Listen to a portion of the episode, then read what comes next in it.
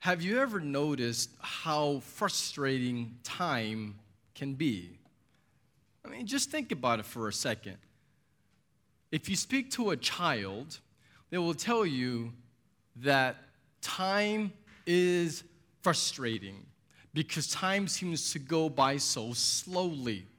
And so, if you're a child and you go with your family to Ferrari World and there are rides that you want to go on, but you're not quite tall enough, then that is very frustrating to you because you're, you're not big enough yet. So, you have to wait more time till your body is large enough to go on the Formula Rossa, the world's fastest roller coaster or you have to wait for your birthday. So when you're nine and you're anxious to be a two digit, a big 10 year old, it takes forever to finally get to your birthday. And, and then when you're a little bit older, you're a teenager, you can't wait to finally have freedom, to finally get a driver's license or to finish school. And it just seems like time is just crawling and going so slow. And yet, if you talk to adults, I'm sure we would have a very different perspective of time. Adults tend to think the time moves too fast. We're like, man, if we could just slow down time, it just it just rolls and the years keep piling on so quickly. And our language really reveals this frustration. We say things like, Where did the time go? Or there aren't enough hours in the day or I have to make the most of my time. Or we say things like, when will my time come? Time frustrates all of us, young and old. And there are moments in our lives where time itself can feel like a prison, or it can feel like a curse, or like an enemy. And When we continue our series today in Ecclesiastes, we'll be in chapter 3, meditating on those truths from God's Word. And as you turn to Ecclesiastes 3, I'll just, by way of brief review, I'll remind you that so far in the first two chapters of Ecclesiastes, we've seen how the Spirit of God has inspired King Solomon, the son of David, to reveal that this world that he describes as being under the sun, that this world is corrupted and broken, and that life can truly be meaningless. And Ecclesiastes points to Messiah, points straight to Jesus, that we must look beyond the sun, have the heavens opened by faith, and see Jesus, see the glory of God in the face of Jesus, and seeing Him beyond the sun, looking not to the things of this world, but looking to Jesus, then we find hope. Then we find freedom and we find a life just filled with purpose. So, Ecclesiastes has been teaching the truth that by looking for meaning or by trying to distract yourself from the harsh realities of this life, that that just will not work. And so things like pleasure, money, your career, wisdom, relationships, more possessions, it will not, cannot satisfy. It can't satisfy our deepest longings. And the reason is that you were made for more you were made for God. And so the purpose of Ecclesiastes is quite simple. Now, it's a hard book to understand, I give you that. But the meaning, the overall meaning, is simply to expose the foolishness of life lived without God. It is foolish to attempt to live life without God, and Ecclesiastes just so clearly vividly, without apologizing, with no sugarcoating, shows it.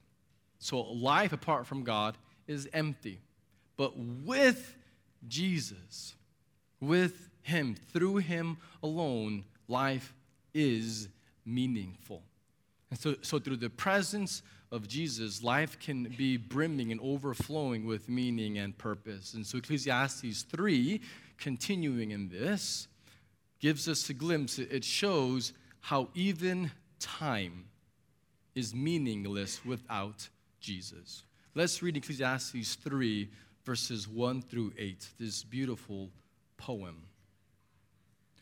For everything there is a season and a time for every matter under heaven a time to be born, a time to die, a time to plant, a time to pluck up what is planted, a time to kill, a time to heal, a time to break down, and a time to build up, a time to weep and a time to laugh a time to mourn and a time to dance, a time to cast away stones and a time to gather stones together, a time to embrace and a time to refrain from embracing, a time to seek and a time to lose, a time to keep and a time to cast away, a time to tear and a time to sow, a time to keep silence and a time to speak, a time to love and a time to hate, a time for war and a time for peace. The key word in this poem is pretty evident it's the word time. Even in the English, again, this is originally written in Hebrew, and you can see the poetry more clearly in the original language. But even with the translation into English, or any language for that matter, you can still see that this is a just beautiful poem that uses the word time 28 times. There's 14 pairs. And so there's a lot of rhythm to this poem. It goes back and forth, like inhaling, exhaling. There's this beautiful rhythm to this poem that's describing two realities of life under the sun that's marked by our time here on earth. And the two realities are disappointment and delight. Both are a part of life. There are things that we experience that are a great delight, as this poem describes, and realities are very disappointing.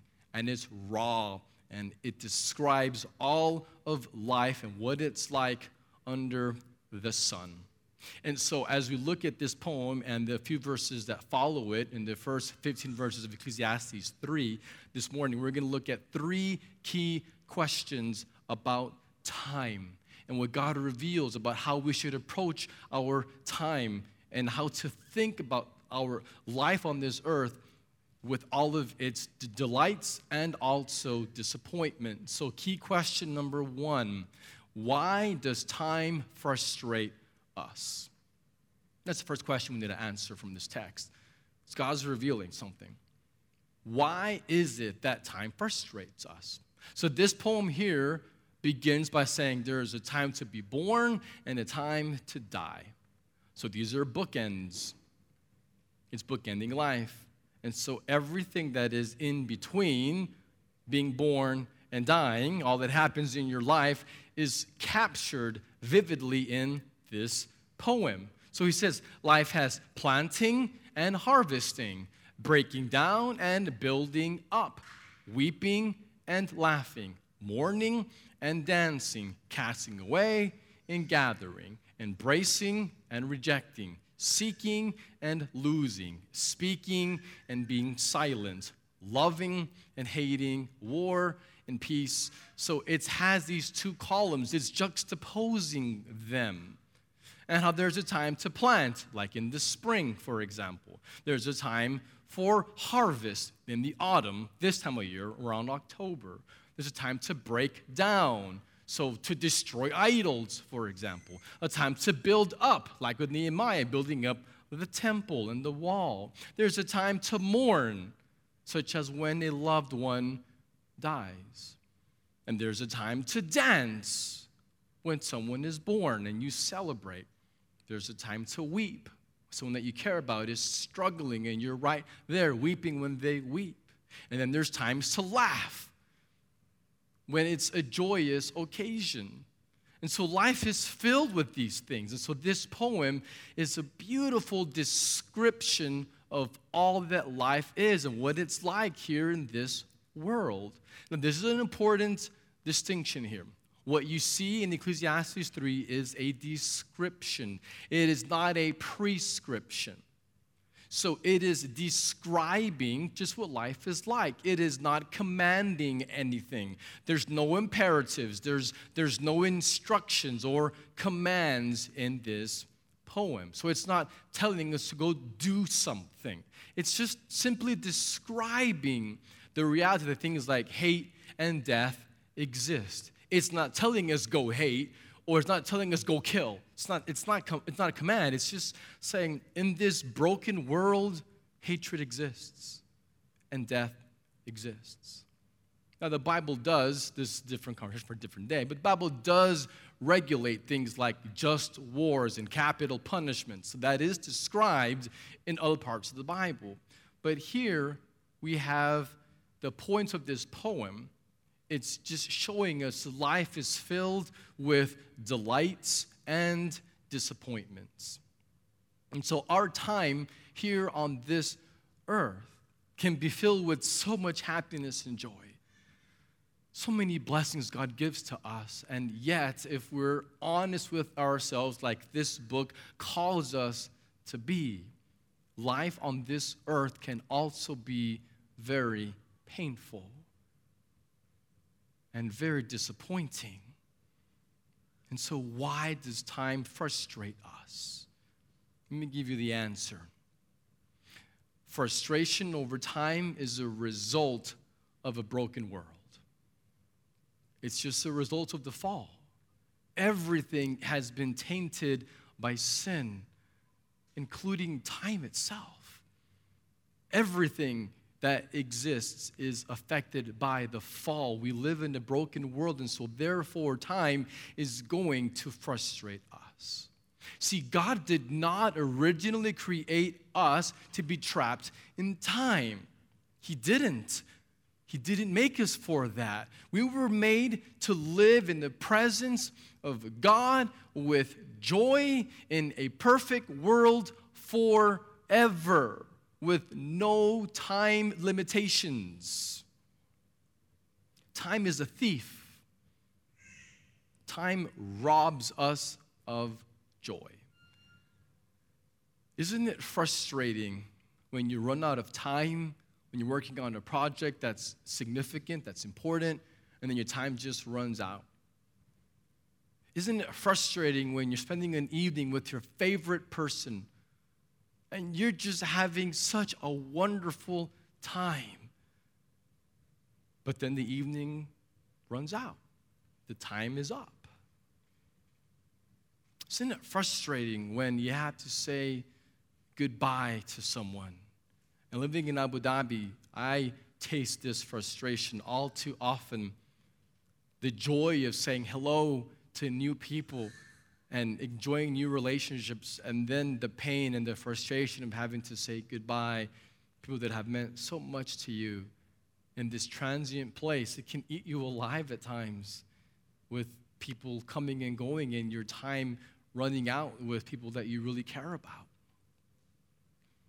Or when you have to say the ultimate goodbye to someone who is on their deathbed that you've loved. And our time of people runs out. We were not made to live in this existence with time restrictions and limitations. And we'll talk about this later in the series towards the end. Even aging and getting old itself, we'll look at that again later.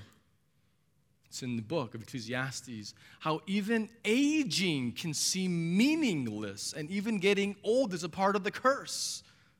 Because in heaven, you won't get old. You, you won't will live for eternity. And so, time, as we experience it on this earth, is corrupted. We were made to live with shalom, we were made to live with peace. That's the way the poem ends. In verse 8, he says, A time for peace. It's important. That's what our hearts yearn for. That's what our hearts crave peace with God, being in holiness and in perfection and integrity, being one with each other, one with God, and all things at peace with God's sovereignty. Our, our hearts yearn for shalom, for peace. Now, I know some of you think That what you're craving is more immoral sex or more pornography or more junk food or more money or more possessions or another relationship or more approval. You think you want that. And you, you think that you crave for that. But deep down inside, you don't. Deep down inside, what you crave for is shalom. That's what you were made for. You were made for peace with God. And when we turn to the things of this world, that's simply just a means to cope with the emptiness or, or the pain that's inside. It's like emotional morphine that we just want to just numb the pain away. But what your heart is really deep down inside, what it is made for, and what you yearn for is peace, specifically with God. And trying to find that in the things under the sun will just leave us more empty, more anxious, and enslaved to the idolatry, and with no peace and far from God. And so your soul yearns for this shalom our frustration over time itself points to this truth that we are in a fallen world. We're reminded of it. Second key question is what is the purpose of time? So now that we understand that why are we frustrated with time is because it's a fallen world, it's tainted. So okay, we understand that, we learn to accept that, but what is the purpose of time verses 9 through 11 describe that. What gain has the worker from his toil? I have seen the business that God has given to the children of man to be busy with. He has made everything beautiful in its time. Also, He has put eternity into man's heart, yet so that he cannot find out what God has done from the beginning to the end powerful. This is basically Solomon's commentary on his poem. So he describes in the poem what life is like and frustrations over time, and then he's giving commentary on, on what is the purpose of time. He says we toil away, we work hard. He says that we're busy. So we're busy with school, or we're busy with work, we're busy raising your children, we're busy with our relationships, busy with our jobs, launching careers, we're busy trying to get promotions, we're busy with our finances, we're, we're busy serving God, we're, we're just toiling, we're busy, we're living life using up the time that we have under the sun, living one day at a time, and yet what we have to realize is God is in complete control of your time. Verse 11 says, He has made everything beautiful in its time. God is not up there in heaven apathetic, indifferent, and uncaring, just watching you as your time just expires. God is sovereign over all things. He is in control, complete control of all of human history. That includes your life and all the events of your life. Verse 11 He has put eternity into man's heart. So, as image bearers of an eternal God, we are also eternal beings. We will live forever. And so, deep inside, we know this. We know because it's been hardwired. He's put it into our hearts. We know there's eternity. We know there's more than what we see around us. We can't fully comprehend that, but we know it. And our atheists and our agnostic friends who claim that there is no God, they lie to themselves simply because they want to feel better by thinking that they're in control. But a believer in Jesus recognizes that we are not in complete control, that there is a God and we are not Him. There are no atheists. We know, deep inside, we know that God exists. It's hardwired into our coding, our DNA. He's put eternity in our hearts, and we yearn for it. Verse 11 says, Yet, so that he, he cannot, we humans, cannot find out what God has done from the beginning to the end. And so we can't fully understand God's sovereign plan, beginning to the end. Creation had a beginning, it's going to have an end. All of it points to God's glory and redeeming a people through his Son. So he has a purpose. History is moving to its appointed end that will have his people, like we sang about so powerfully, praising him forever. That's how it's going to end. That's where history is going. And until that is completed, God is controlling it, He is moving it. It says He has made everything beautiful in its time. God has a plan, a grand plan, and it's beautiful. He's at work in your life creating something beautiful. In the middle of the ugliness, sometimes that our life may be, or that we think it is, God is at work and is creating something beautiful that displays His beauty, His glory through your life.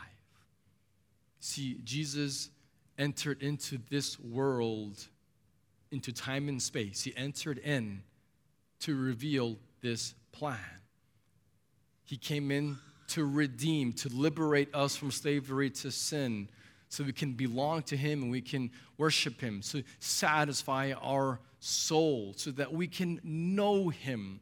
And in knowing Him, then reflect His glory to creation and have more people know Him and, and see that they were made to know and enjoy God forever. Jesus came to make that possible. And so, what is the purpose of time? Here's the answer that we will see and then embrace the beauty of God's complete control over everything.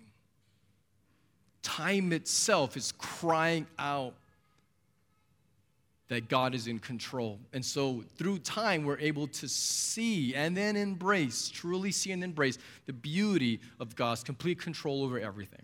And the gospel shows the sovereignty of God the perfect life of Jesus, the substitute death on the cross, where he took our shame and our guilt, and his powerful resurrection, where he defeated sin, death, and Satan, so that we can now experience his peace, shalom, and we can have his presence. And we can have it right now. He has invaded human history and he is now ruling in the hearts of his people. And the gospel, the work of Jesus to save us, proves his sovereignty over everything. And just think about it. You have in Galatians 4, we read early worship gathering, verse 4, it says, Time had waited long enough. And so God sent forth the Messiah, his son. Look at Mark 1:15. It says, Time was fulfilled. And so Jesus begins preaching and saying, Repent and believe. John 7, verse 30. The enemies wanted to arrest Jesus, but he says that his time had not yet come. Matthew 26, verse 18. It was the Passover that had arrived, and Jesus announced, Now my time is at hand. Acts 1 9, after the resurrection, the time had come. So Jesus then ascends back to the Father, sends his Spirit to indwell us so that we can then, in our time, continue to make disciples like Jesus did. So he's still at work in time and space, but he's doing it through you and me. So you have King Solomon in Ecclesiastes who's revealing how time frustrates us. That's King Solomon. That's what he's saying. Time frustrates us. And he's right. But then you have King Jesus, the true son of David, who reveals how he is in complete control over time. So, yes, it's frustrating, but Jesus has overcome and he redeems our time. And because of Jesus, time is not meaningless, it has purpose. Your life has value. And how you use your time has eternal implications. And God is displaying his glory by being sovereign over, being control over time. So, in the middle of our disappointment, Jesus gives us. You see, Jesus entrusted himself to the Father's sovereignty and to his Father's perfect timing. And we must do the same. Are you today in a season of waiting? Are you waiting for something that you really want? Are you waiting for a job? Are you waiting for a promotion? Are you waiting for a spouse? Are you waiting for healing in your life? Are you waiting for reconciliation in your life? Are you waiting for a child? Are you waiting for an answer? For clarity? Are you waiting for an opportunity? What are you waiting for? Maybe you're disappointed today because this season of waiting is becoming much longer than you ever thought it would be, and you feel like you're barely even holding on. Time frustrates all of us. It is a reality of living in this fallen world. The point of Ecclesiastes is that our frustrations are meant to drive us to Jesus our frustrations, the disappointment, even with time, with our lives, with whatever it is in your life that is just not working out the way you thought or hoped or planned, and it's just looking so different, and you're so frustrated.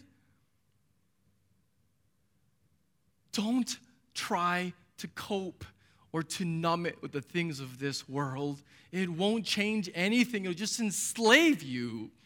Instead, in that pain, let it drive you to Messiah. Let it drive you to your God who loves you and who has a purpose for you and wants to fill you. And what awaits those of us who are trusting Jesus is eternity outside of time, where there's going to be no more tears, no more pain, and we'll praise Him forever. So we hold on we encourage each other with the word. We do this together. We're desperate for Jesus. We should wait on his perfect timing. Time itself is in God's hands. You know, time is, I said it's a thief, and it is, but time is also a teacher. Time teaches us. Time reminds us that we can't find joy in the things of this world. And to know Jesus and continually look to Him, be filled by His presence, and let Him define who we are. It's all about Jesus, and only He can satisfy. So, are you honestly resting in God's perfect timing? Key question three as we move towards finishing up this text. Key question three What is the result of resting in God's perfect timing? So we're, we're, trying to get our minds around yes, time frustrates us, it's a broken world, but yes, God is still in control and has a good plan. So we rest in His timing. So the last question is okay, so what is the result of resting in God's perfect timing? What happens to us? The last few verses, 12 through 15, describe that. I perceive that there is nothing better for them than to be joyful and to do good as long as they live. Also, that everyone should eat and drink and take pleasure in all of his toil. This is God's gift to man. I perceived that whatever God does endures forever. Nothing can be added to it, nor anything taken from it. God has done it so that people fear before him that which already has been, that which is to be already has been, and God seeks what has been driven away. So let me answer this question. There's, there's three as we answer this question. So, what is the result? What happens when we're resting in God's perfect timing? Number one, the result in our lives is joy. We receive joy. Verse 12, it says, There is nothing better for them than to be joyful. And so it says that there's this, this essence of having our hearts filled with joy when we are resting in God's complete control. So remember, the poem in Ecclesiastes 3 describes that time brings delight and disappointment. And so we experience all of it. On this side of heaven, on this broken earth under the sun, and we, we worship God in the middle of both our delights and disappointments. We see the glory of Jesus, and our souls are satisfied with Him as we worship, and we praise Him for whatever His hand gives to us. Because even when it's hard, we know that it's for our good and it is for His glory. And our lives are going to have different seasons, like you see in Ecclesiastes 3. There's different seasons of life. And we have to learn to be humble and to accept whatever new season God brings us into. And we have to be able to let go of a season that is closing. When we are looking forward to the next season and don't enjoy this one, you'll be miserable. But if God is moving into a new season and you don't want to go and you're holding on to the old one, you're going to be miserable as well. And make everyone else around you miserable. And so you have to accept that life is moving and there's new seasons. You let go of the old ones and you embrace the new one. And you don't look forward, you just enjoy God in the season that you're in. The key here is prayer and the word. The key here is worshiping Jesus every day, and he gives us joy. Number two here. So, what is the result of resting in perfect timing? Holiness it results in holiness. You see this also in verse 12. He says, Be joyful and do good. And so he says that we are to do good. So this is a command here. Resting in God's perfect timing will lead us toward doing what is pleasing, to doing what is in the best interest of other people. And so, as a people of God, we have been set apart for the glory of God. So you belong to God. And being set apart, that's what holy means. And so we're called to do good, to live lives of obedience. So, do you honestly want to be happy? Treasure Jesus. Trust Him. Surrender to Him. And allow His Spirit as you submit to Him his Spirit will then grow you in your obedience, in your holiness, because holiness leads to happiness. We really do live in a world that's broken. Ecclesiastes 3 makes that so clear. He gives us a glimpse of what life is like when God is absent. Man, it's hellish. I mean, this poem, he says, life without God, he says, there's tearing down, weeping, mourning, hatred, war, death. This is in the Bible. It's being honest about what life is like without God. And at times it's painful. In our despair, we can try to turn to other things. But when we're turning to Jesus and honestly looking to Him, then we're going to do good, as it's described here in the text. Jesus has overcome death, he's overcome sin and this curse that the world is under. So he offers us hope for our holiness. And so resting this perfect timing will result in greater obedience because what happens is we're able to then have the hope and the encouragement to face our sin, to not deny it, see it for the hideousness that it really is, hate it because we want Jesus more, and then it's the nearness of God. His presence is what makes us more holy. And so, number three, resting God's perfect timing results in trust. So, it results in joy, holiness, and trust. Verses 14 through 15, read it a second ago. It describes how God is completely just. He sees everything that's been done, everything that will be done. And He will ultimately balance all the scales of justice. All of it. He'll track it down. He seeks it. And that's what you're seeing here in verse 15. And so there's going to be justice. He's going to balance it completely. And so, because of that, because we can trust Him, He says, Fear God. He's doing this, He's showing His sovereignty so that we can fear God. That's what it says. This fearing God is like a trembling trust where we're in awe of Him. So, it's not a being afraid that He's going to do harm to you. It's having reverence and respect and being in awe. That's appropriate for God who is all good, all powerful, and all wise. But knowing that He is all powerful, all good, and all wise means that we can trust Him, can fear Him. And these three right here joy, holiness, and trust this is what it looks like to live a life of worship before God. And that's what fearing God refers to worshiping Him. And the cross proves that we can trust Him so in Ecclesiastes, Solomon is pointing to the Messiah. Solomon describes sorrow in this life, he describes it vividly. Jesus was the man of sorrows, if you read Isaiah 53. He cried out in agony from the cross as all the sin and guilt of the world was poured onto his holy body. Jesus is the one who today is still speaking loud and clear, giving joy to his people.